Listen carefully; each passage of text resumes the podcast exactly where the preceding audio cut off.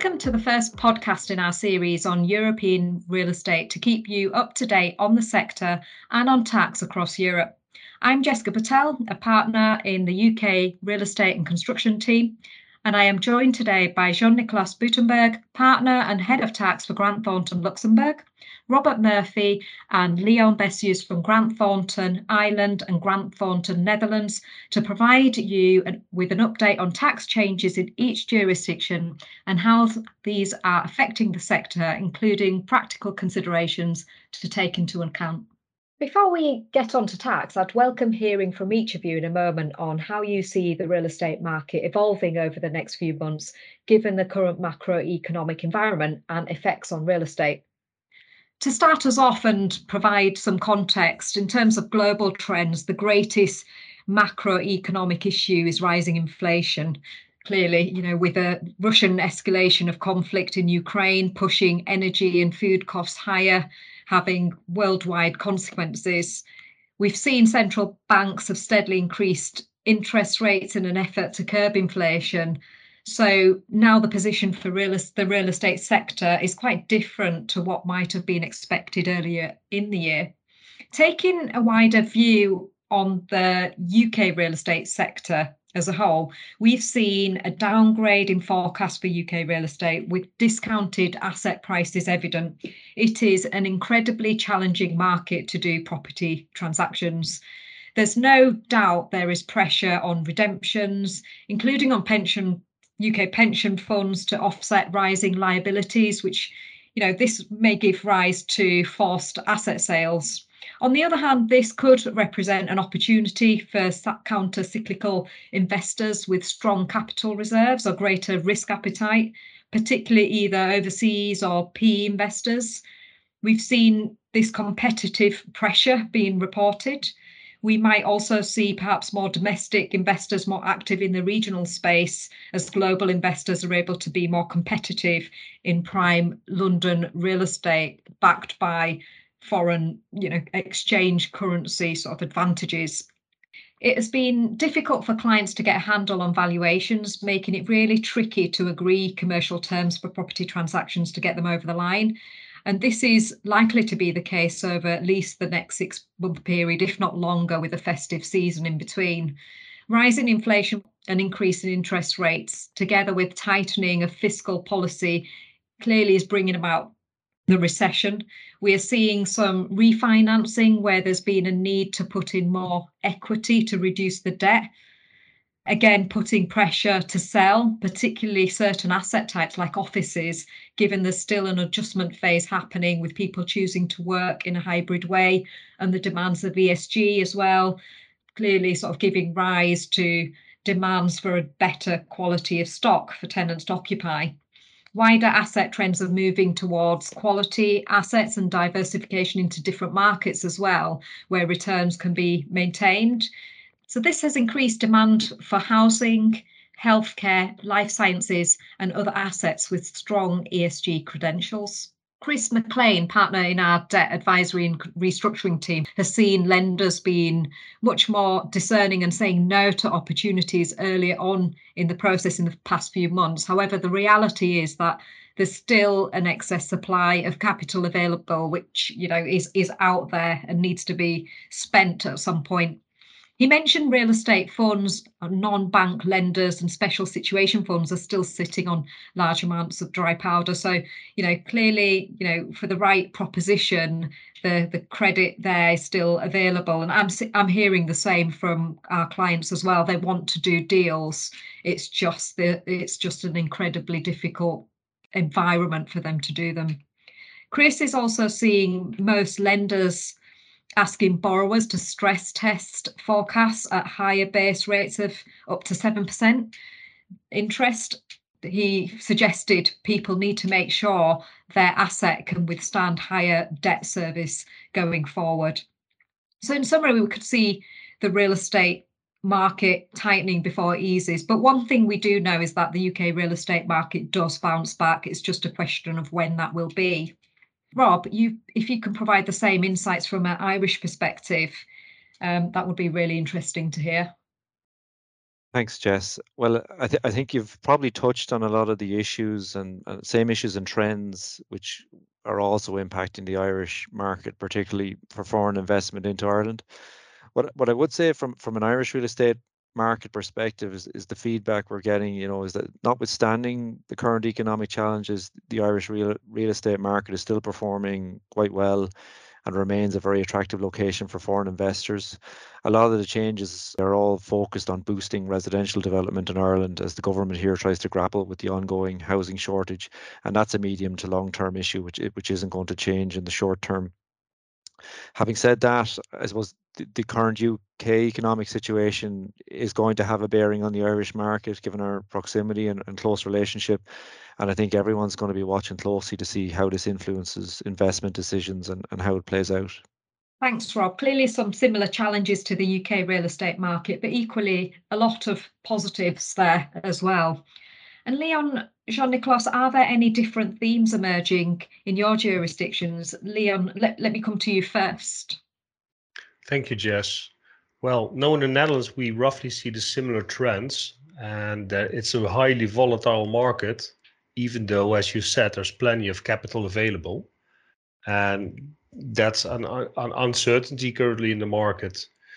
But all over, I want to uh, I want to emphasize that the Dutch market is a highly uh, developed and attractive real estate market, and where we expect to see more and more focus on sustainable and energy efficient buildings. Thank you, Leon. That's really interesting. Jean Nicolas, any final thoughts on the market from your perspective? Yes, Jess, thanks. In Luxembourg, we, we can see that uh, the, the Lux government also tried to to make the residential market a bit more attractive, even if, of course, in this period of economic uncertainty, property loan rates have been on the rise.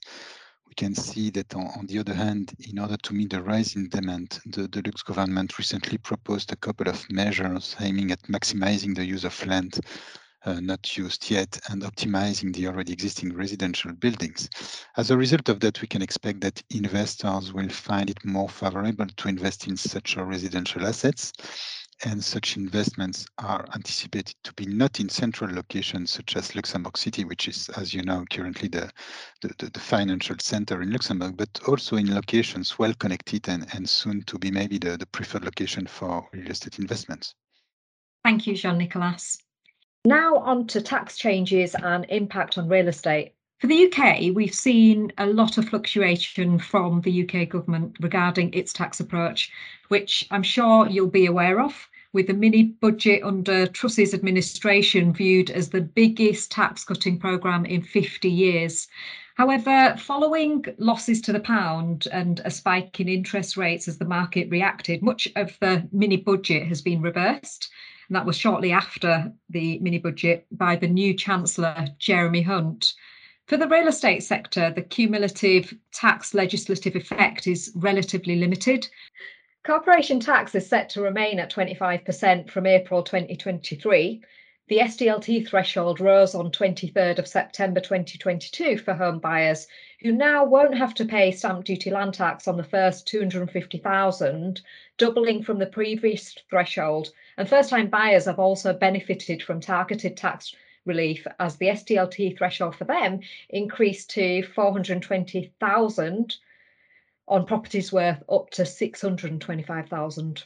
The alternative investment allowance will also be permanently uplifted to a million after the increase was initially suggested as a temporary measure to counteract the economic impact of COVID 19. Definitely a plus for those carrying out extensive capex works. Slightly less clear is the fate of investment zones proposed by the government, which aimed really to give, you know, low tax and low regulation areas to incentivize growth. Now that Rishi Sunak has been appointed, we don't anticipate further tax cuts in the near term. You know, there will be further squeezes on spending. Some difficult decisions certainly lie ahead. I'm really interested to hear how his relations develop with other world leaders over time and how that plays out for investment into the UK. Consequently, changes in the UK real estate sector have been less driven by recent changes to tax legislation and more by wider economic context in the UK. Whilst clearly there are significant macroeconomic factors, the impact in the UK has been exacerbated by a combination of Brexit, COVID aftermath, and political volatility with inflation and interest rates both climbing. More generally, though, the increase in the main corporation tax rate has been factored in by the sector, and this has prompted an increase in interest in the REIT regime, where some recent sort of administrative simplifications are now making the tax advantages more attractive. Additionally, the permanent increase in annual investment allowance may be a useful tool for REITs as well, looking to manage their ongoing dividend requirements. Another option is the new qualifying asset holding company regime. This is an attempt to mimic Luxembourg's popular fund structures in the UK, and we've we've seen limited uptake on these structures though. However, there may be some appetite for the larger pan-European funds who are interested in being based in the UK. That's been a relatively quick overview of what is a rapidly changing environment for the UK but in some ways, the UK is facing challenges of its own creation. And so it will be really interesting to see how this compares to other jurisdictions. Jean Nicolas, tell me about the recent tax changes in your, your jurisdiction and what impact is that having on real estate investment and structuring? Yes, Jess. So in Luxembourg, some tax measures were recently introduced this year, and then that could have an impact on, on real estate investors. Um, more specifically, we can mention the, the 2023 draft budget law, also a draft real estate law introducing some uh, amendments, and the publication of the an administrative circular on the real estate levy that was uh, issued last year. And on, on, a more international note, I would mention the, the draft anti-tax avoidance uh, directive 3, ATAD 3, and, and Pillar 2. First of all, I would like to talk about the very recently introduced 2023 draft budget law, which strives to provide clarification on the reverse hybrid rules by stating that it is solely applicable if the double non-taxation of the income is as a result of its qualification and not as a result of the tax exempt status of the investor or lack of residence concept. This clarification is quite welcome for investment funds whose investor base consists of sovereign wealth funds, foreign pension funds, or whose entities are located in jurisdictions that do not impose a tax comparable to corporate income tax. At the same time of the release of the 2023 budget bill was also introduced a draft real estate law, which also made various amendments, including the modification to the real estate tax and the creation of two other real estate taxes in Luxembourg for unbuilt land tax and unoccupied residential real estate tax. These amendments strive to encourage maximizing the land that has not yet been used, as well as to optimize the capacity for residential buildings already available. The real estate property tax computation now brings the focus to the potential a plot of land has, which is determined by the government, less a fixed allowance and then further taxed by the municipalities. The third measure, which could have an impact on the real estate market, relates to the publication of an administrative circular providing guidance on real estate levy that was implemented in 2021 for investment funds investing in the local market, and this is quite new. This circular on real estate levy seeks to regulate Luxembourg fiscally opaque investment vehicles investing in Luxembourg real estate through a fiscally transparent entity. In such cases, the tax opaque entities are now subject to a 20% tax rate on the gross rental income derived from the real estate as well as on disposal gains. Finally, I wanted to mention two other measures that have an impact on a more international level, namely the ATAD 3 directive, which aims at tackling entities lacking commercial or economic substance, and Pillar 2 directive. To be more specific, for ATAD 3, some of the gateways criteria could pose difficulties for investment fund structures investing in foreign real estate properties. For instance, if an EU entity holding more than 50% of foreign real estate could fulfill one of the three gateways criteria and be considered as a shell entity. It is, however, fair to say that given the current political and economic context in Europe, it may be not a top priority on the agenda of the EU Commission. With regards to Pillar 2, it could also have some impact on real estate investors, in particular where an investment fund or real estate investment vehicle that is classified as the ultimate parent entity may benefit from an exemption from the scope and therefore is not subject to Pillar 2 rules. Thanks, Jean-Nicolas. There's clearly a lot for investors to take note of from a Luxembourg tax perspective. So what are the practical considerations real estate businesses need to take into account given these changes? Uh, I would advise clients in, in, the real estate business to be on the radar for the latest developments regarding Pillar 2 and the adoption of the, the ATAD 3 directive, and to consider, of course, reviewing their structure in place in case they would fall within the scope of these directives. Thank you. Some key takeaway points there from a Lux viewpoint. Rob, have there been recent tax changes in Ireland and, and is this having an impact on real estate investment activity and structuring? Thanks, Jess. Um, well, the Irish government budget for 2023 was announced on 27 September last, and then subsequent to this, our finance bill, which sets out the legislative proposals for the tax changes, was published last week and is due to be enacted before the year end. Now, from an Irish perspective, while there were no big ticket tax announcements per se, there were some important announcements from a real, real estate perspective, and I'll, I'll mention some of the key ones. So, firstly, as widely expected, there was no major changes to the corporate tax regime or rates announced, so our 12.5% rate for trading profits remains. I should mention that Ireland does remain committed to the future introduction of Pillar 2 in line with the EU directive process, which will, of course, bring our effective rate up to 15%, but only for companies within the scope of the directive. Secondly, for stamp duty, our residential property development refund scheme for stamp duty has been extended from 31 December 22 to the end of 2025. So this provision provides for a partial refund of stamp duty where land is purchased and then used to build residential property. And the, the effect of the provision is essentially it reduces the 7.5% rate paid to 2% and generates a refund to the taxpayer. There were also some technical amendments to the provisions for the 10% stamp duty rate, which applies to bulk purchases of houses and the related refund schemes. And interestingly, we also have a new provision um, that's been proposed, which will enable a full refund of stamp duty, whether it's paid at 1%, 2%, or the 10% rate, where a residential property is acquired and then sold within 12 months to an eligible applicant uh, under the Affordable Housing Act. So, this is a very targeted measure for the affordable housing schemes, which, which is an interesting addition. Thirdly, uh, in terms of further assistance to the housing market, it was announced that the Help to Buy scheme, which is a scheme which provides for a cash tax refund to help home buyers, that was due to end in 2022. It's now going to be extended to the end of 2024. So I think this two-year extension, coupled with the recently announced relaxation of the central bank rules on mortgage lending here, will be will be welcome from a market perspective.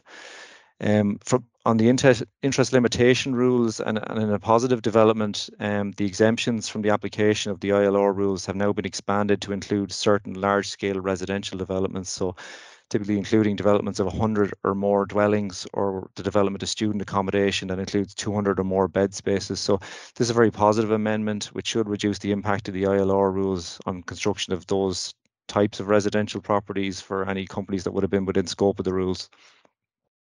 Um, another important amendment is proposed for the withholding and reporting regime for non-resident landlords, so typically foreign investors holding Irish property. There's some additional reporting requirements now proposed for the tenants and also a change to the withholding process for collection agents acting on behalf of those landlords. So those parties will need to be made aware of those changes. Um, Next is just around the our residential zone land tax, which was a previous year announcement, but it was again it was mentioned in the minister's budget speech this year, and there's also some technical amendments in the finance bill. But I suppose interestingly and similar to, to what Jean Nicolas mentioned in Luxembourg, these, these, this is a tax that's targeted at you know where land has been zoned for and serviced for residential development, but not has not actually been brought into use. Um, from 2024, we'll now start applying a three percent rate of tax to the market value of the land. And there's maps due to be published by local authorities in November this year detailing what land is going to be proposed to be in scope. And I suppose it'll be interesting to see, you know, what land will be brought into scope and whether this actually will increase any supply of zone land to the market. I suppose on the back of that, then we've also had an announcement for a vacant homes tax, which will apply to residential properties which are occupied for less than 30 days in a 12 month period. there's a bit of detail behind that proposal and some exemptions, but again, it's a targeted measure which looks to bring vacant residential properties back into use, and that that'll that'll commence in November 2022. I think lastly, and probably the most talked about announcement was the introduction of the new levy on certain concrete products. And this has been brought in to help fund the exchequer with the costs associated with helping homeowners who were affected by defective concrete products that were used in the building of their homes. It applies to certain to concrete blocks, pouring concrete, and certain other concrete products. The, the levy had been announced on budget day, but already there's been changes from what was originally announced due to industry and stakeholder pressure. So what's proposed now is that we'll apply at a rate of 5% for the point of first supply in Ireland, and it's likely to kick in from 1st September 2023. It also introduces pay and file obligations for suppliers. Um, and I think you know this this will already this will increase construction costs in a, in a sector that's already very challenged by inflation. So I think there were some other minor amendments, but those are probably the key amendments, Jess, from an from an international real estate perspective for Ireland. That's really interesting, Rob. Quite a few tax changes and reporting requirements to take note of, particularly the levy on, on concrete products. That is interesting and what impact that will have in the short to medium term.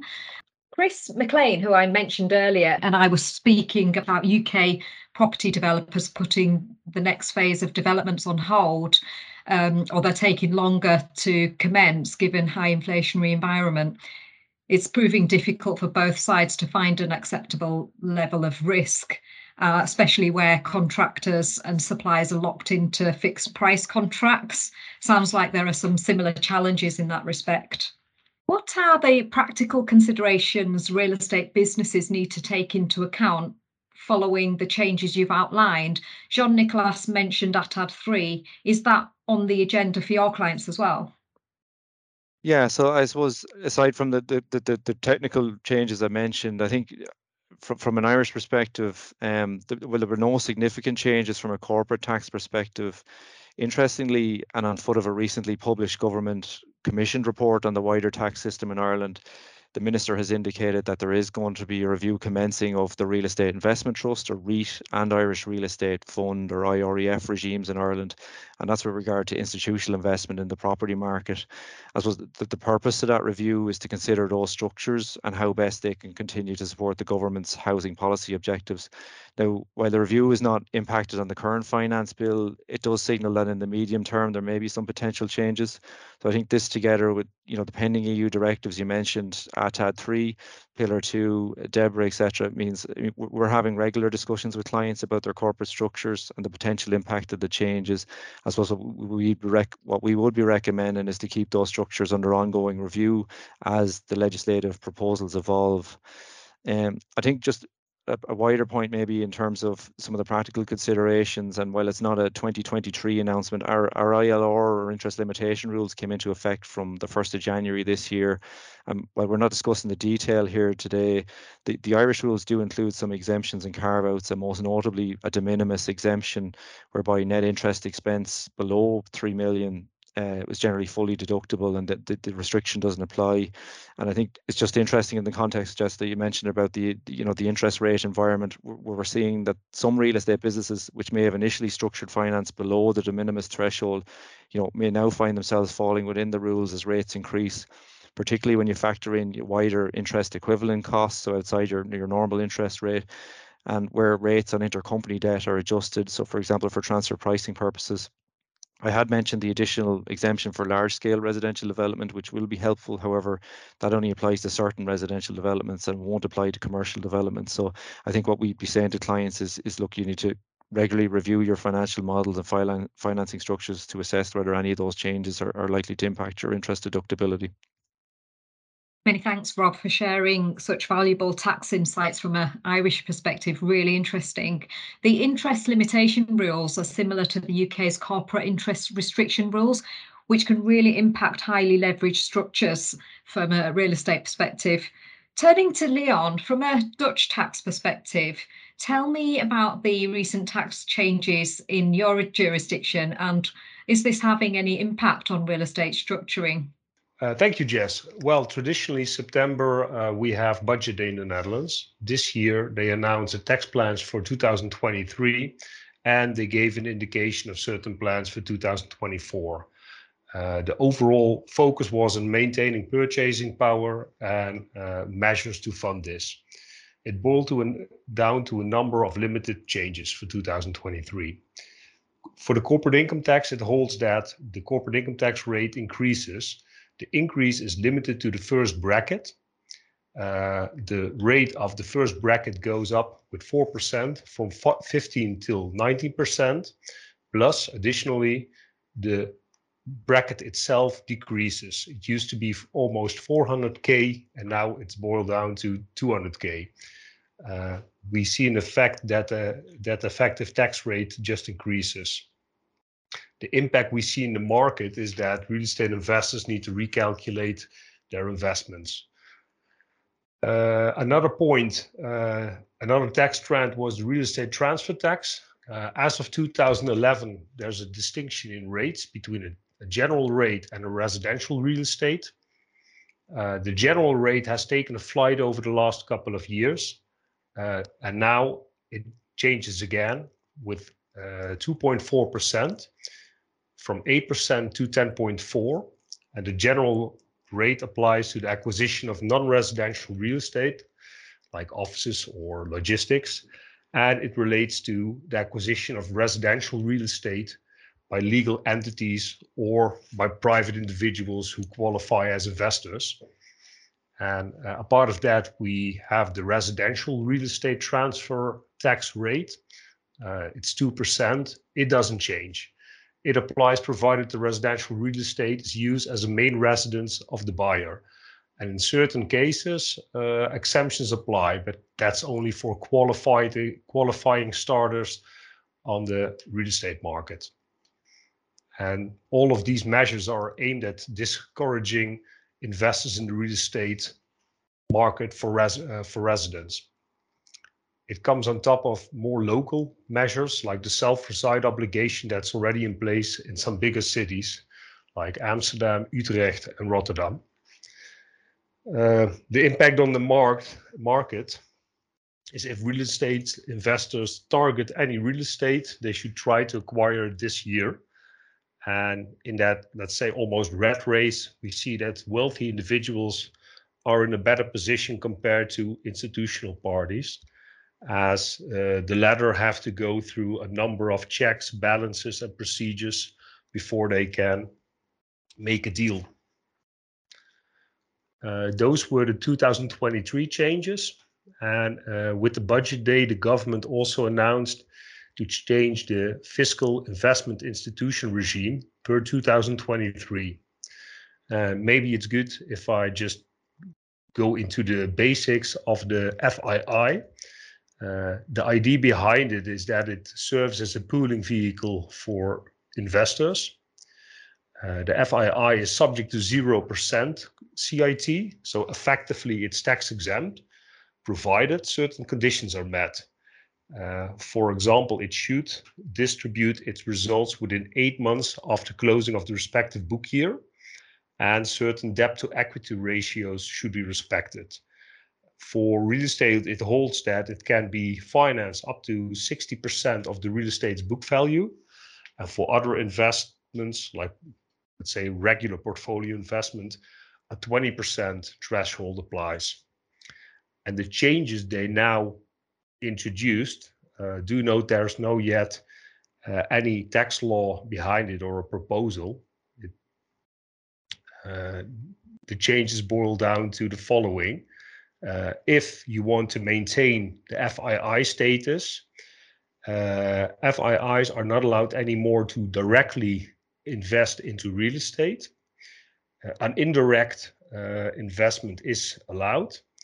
And if you take that into mind, that there's a specific debt to equity ratio of 60%, which applies to direct real estate, as that is not allowed anymore, you will need additional equity financing.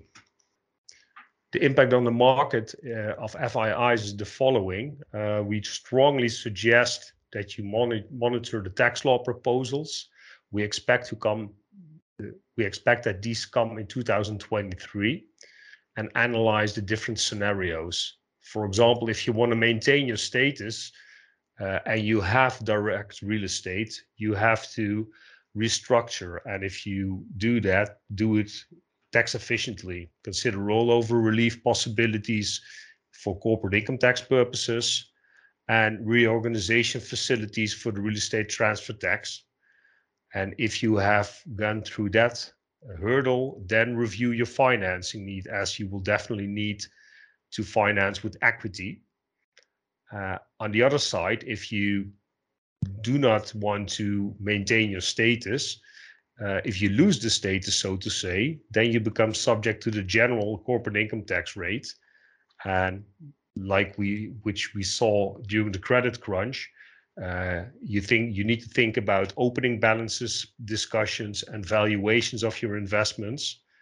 And with the rather volatile market in mind, it could be a possibility to bring tax losses forward. And I have to say, it's mainly losses that those tax losses relate to devaluation of real estate. Thanks, Leon. Some really targeted tax e increases there. It's worth monitoring the proposed changes to FBI closely and the impact on making investments into Dutch real estate. And Leon, from your perspective, what do you consider the practical considerations to be for real estate businesses? I think the, the, the CIT rate is not that incremental. It's a slight increase. Um, but for the real estate transfer tax, uh, the, the, change in real estate transfer tax, it, it well, it needs you to recalculate your investment and perhaps see if you can acquire this year. But again, uh, with this year, we also see that the market is quite volatile and prices can yeah, can do strange things. That's great. Interesting takeaway points there from a Dutch perspective. And that brings us to an end. Hopefully, you've enjoyed today's session. We've had some really useful insights from across our member firms. If there are any queries on any of the matters we've discussed, please feel free to get in touch with us. And we hope you can join us for our next European Real Estate podcast.